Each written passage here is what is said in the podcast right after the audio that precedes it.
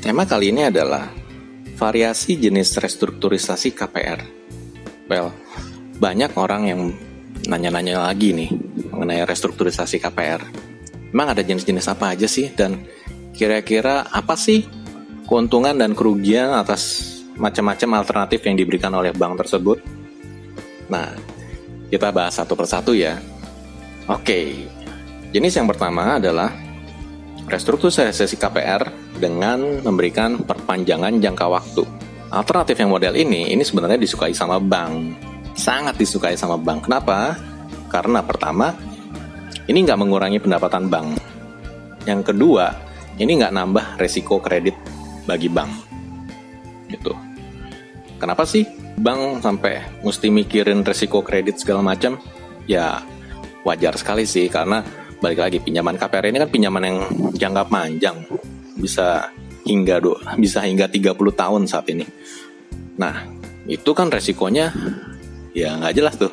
Maksudnya gini, bank tuh untuk nyediain uang untuk bisa dipinjamkan selama 30 tahun itu nggak gampang loh ngaturnya. Harus dikelola dengan baik supaya tidak terjadi yang namanya mismatch financing. Mismatch financing itu terjadi kalau misalnya ada nasabah yang mau narik uang, tapi ternyata bank udah nggak punya uang untuk dikasih ke nasabah karena uangnya udah dilempar ke kredit. Nah, nasabah kan bisa ngamuk-ngamuk kalau kayak gitu. Contoh misalnya nasabah yang misalnya dia punya uang 100 juta, dia mau tarik semuanya 100 juta. Tapi bank bilang, "Eh, uang kamu nih udah lagi kita pinjemin bisa nggak nanti bulan ini dulu kamu ngambil 10 juta, bulan depan nanti 10 juta lagi, bulan depannya 10 juta lagi. Nggak mau kan kita? Nah, di sinilah bang jagonya bang dalam mengelola uang. Nggak mungkin kan kita kalau misalnya naruh uang 100 juta di tabungan lagi, terus kita balikinnya dicicil kayak gitu ya pasti ngamuk-ngamuk. Yaitu adalah salah satu effort yang dilakukan oleh bank supaya dia bisa memberikan pinjaman dalam jangka waktu yang panjang, yaitu pengelolaan uangnya dia harus rapi serapi mungkin. Nah, makanya untuk mengelola uangnya aja kan udah susah. Ya kalau sampai ada resiko kredit tambahan, wah ini jadi sesuatu yang nggak ideal gitu. Tapi perlu diketahui bahwa opsi untuk jenis restrukturisasi KPR dengan perpanjang jangka waktu ini ini masih subject to review ya. Jadi pastinya akan dianalisa ulang oleh analis kredit gitu. Apa aja sih yang dilihat? Nah, selain kondisi finansial kamu, ini analis juga akan mempertimbangkan kondisi usia debitur yang nantinya akan di-adjust disesuaikan dengan profesi debitur tersebut. Jadi kalau misalnya kita bisa bilang, misalnya profesinya karyawan, saat ini dia udah ngambil jangka waktunya misalnya 20 tahun. Saat ini dia usianya di 35 tahun. Nah, yang umum kan sebenarnya bank itu cuma boleh ngasih yang umum ya, yang umum kebijakan bank adalah memberikan pinjaman ke karyawan sampai batas waktu dia pensiun yaitu di usia 55 tahun. Jadi kalau misalnya sebut aja Budi lah, dia misalnya ngambil KPR 20 tahun di usianya yang ke-35, jadi pas jatuh tempo di usia 55 tahun tuh KPR lunas. Nah, untuk yang model-model kayak gini belum tentu bisa dapet nih perpanjangan waktu. Jadi bank harus putar otaknya lebih lagi bagaimana bisa memberikan solusi keringanan yang lebih buat si Pak Budi ini. Gitu. Hal lain yang diperhatikan sama bank adalah kayak kondisi sertifikat gitu. Nah, kita kan tahu sertifikat itu, uh, buat properti itu biasanya banyaknya tuh hanya SHM, sertifikat hak milik ataupun SHGB, sertifikat hak guna bangunan. Nah, yang model sertifikat hak guna bangunan ini, ini model-model yang punya jatuh tempo. Nah, kalau ada batas tanggal jatuh temponya dan misalnya sampai nggak diurus perpanjangannya, ini kan secara hukum tanah tersebut atau properti tersebut akan menjadi milik negara secara hukumnya ya, secara idealnya. Nah, bank kan takut nih. Jadinya ada beberapa bank yang, wah kalau jatuh tempo SHGB-nya mesti kelewatan, wah saya nggak berani deh Kalau mesti ngurus nanti di tengah jalan, kenapa? Takutnya lupa. Gitu. Kalau banknya lupa, debiturnya juga lupa, nanti ujung-ujungnya kenapa tiba-tiba sampai kejadian gitu, misalnya nggak bisa perpanjang lagi SHGB atau kayak gimana, nanti yang jadi ujung-ujungnya salah-salahan. Debitur bilang, kenapa nggak ngingetin? Ya banknya juga, ya yang ditanganin kan nggak cuma satu debitur itu aja gitu. Mungkin saja masih terjadi human error gitu. Nah, ini kan berabe urusannya, bisa jadi panjang. Nah, untuk kondisi yang sertifikatnya bakal mentok nih, misalnya lima tahun lagi nih bakal jatuh tempo, ya kemungkinan ya nggak akan diperpanjang melebihi lima tahun tersebut. Terus apa plus minusnya kalau untuk perpanjang jangka waktu ini? Ya, kalau plusnya itu udah pasti, uh, bukan udah pasti lah, kemungkinan besar lah kamu permohonan kamu ini masih udah kemungkinan besar sekali akan disetujui oleh bank dan kamu akan bisa menikmati angsuran yang berkurang. Tapi minusnya adalah waktu ngutangnya jadi panjang. Jadi ya kayak ngutang terus-terusan sih. Tapi semoga buat kamu yang misalnya diberikan uh, solusi seperti ini, ya semoga kamu diberikan rezeki yang lebih supaya kamu bisa melakukan pelunasan dipercepat ya. Variasi yang berikutnya terkait dengan restrukturisasi pinjaman KPR adalah bisa jadi kamu diberi keringanan hanya melakukan pembayaran bunga saja. Seperti yang sama-sama kita ketahui, setiap kali kita bayar angsuran KPR, itu di dalam angsuran yang kita bayarkan itu terdapat dua komponen, yaitu komponen pokok hutang, komponen pembayaran angsuran pokok hutang, sama satu lagi komponen pembayaran angsuran bunga dari hutang yang kita pinjam. Jadi Simpelnya ada pokok, ada hutang.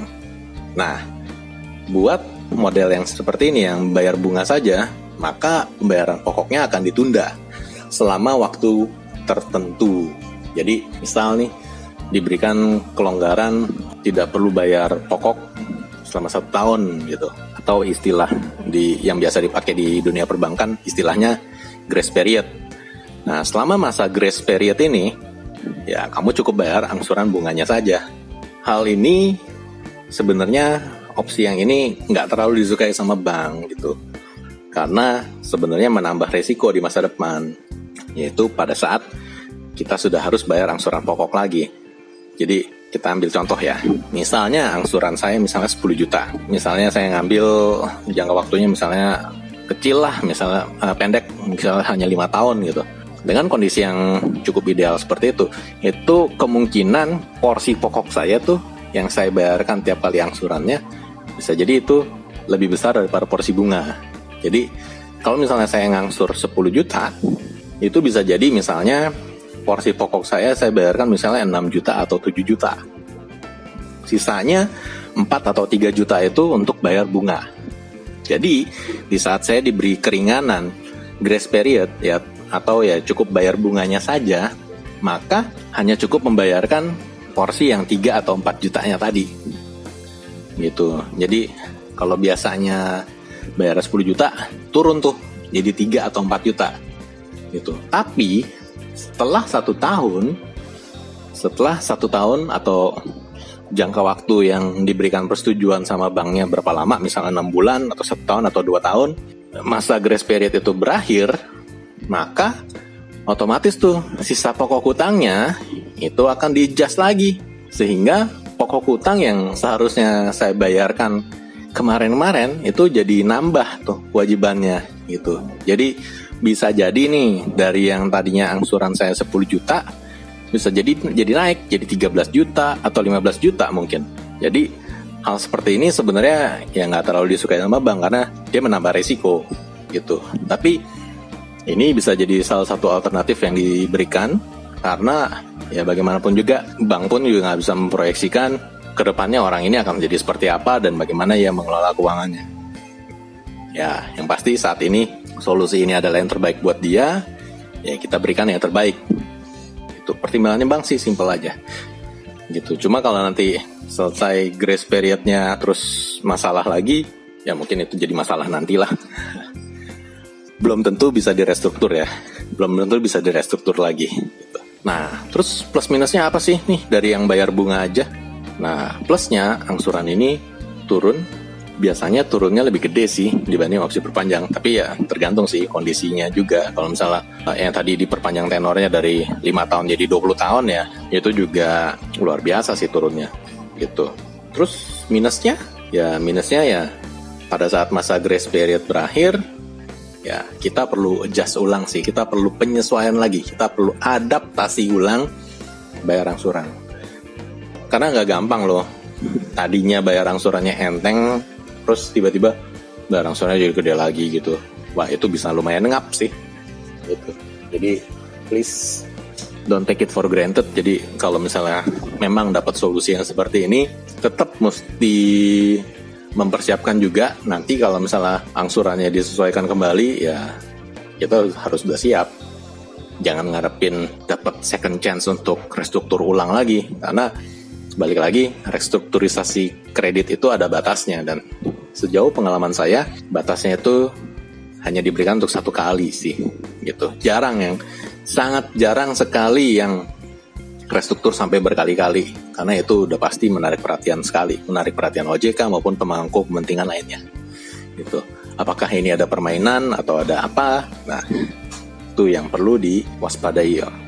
Jangan sampai kan mengenai restrukturisasi kredit ini jadi dimanfaatin gitu. Karena kalau dimanfaatin sama orang-orang yang yang memang cuma buat memanfaatkan fasilitas-fasilitas ini ya bisa jadi ya ini membahayakan dunia perekonomian Indonesia ke depannya gitu karena balik lagi ya jangan sampai terjadi di moral hazard gitu loh terhadap fasilitas-fasilitas kredit yang diberikan oleh perbankan. Oke, lanjut variasi yang ketiga itu ada turun bunga. Nah, ini adalah opsi yang sejujurnya pasti kurang disukai sama bank. Kenapa? Karena ya bank itu kan perusahaan ya. Ya, jadi targetnya sama sih kayak perusahaan lainnya. Itu laba. Nah, kalau bunga turun ya artinya otomatis labanya turun. Ya, dampaknya ke mana?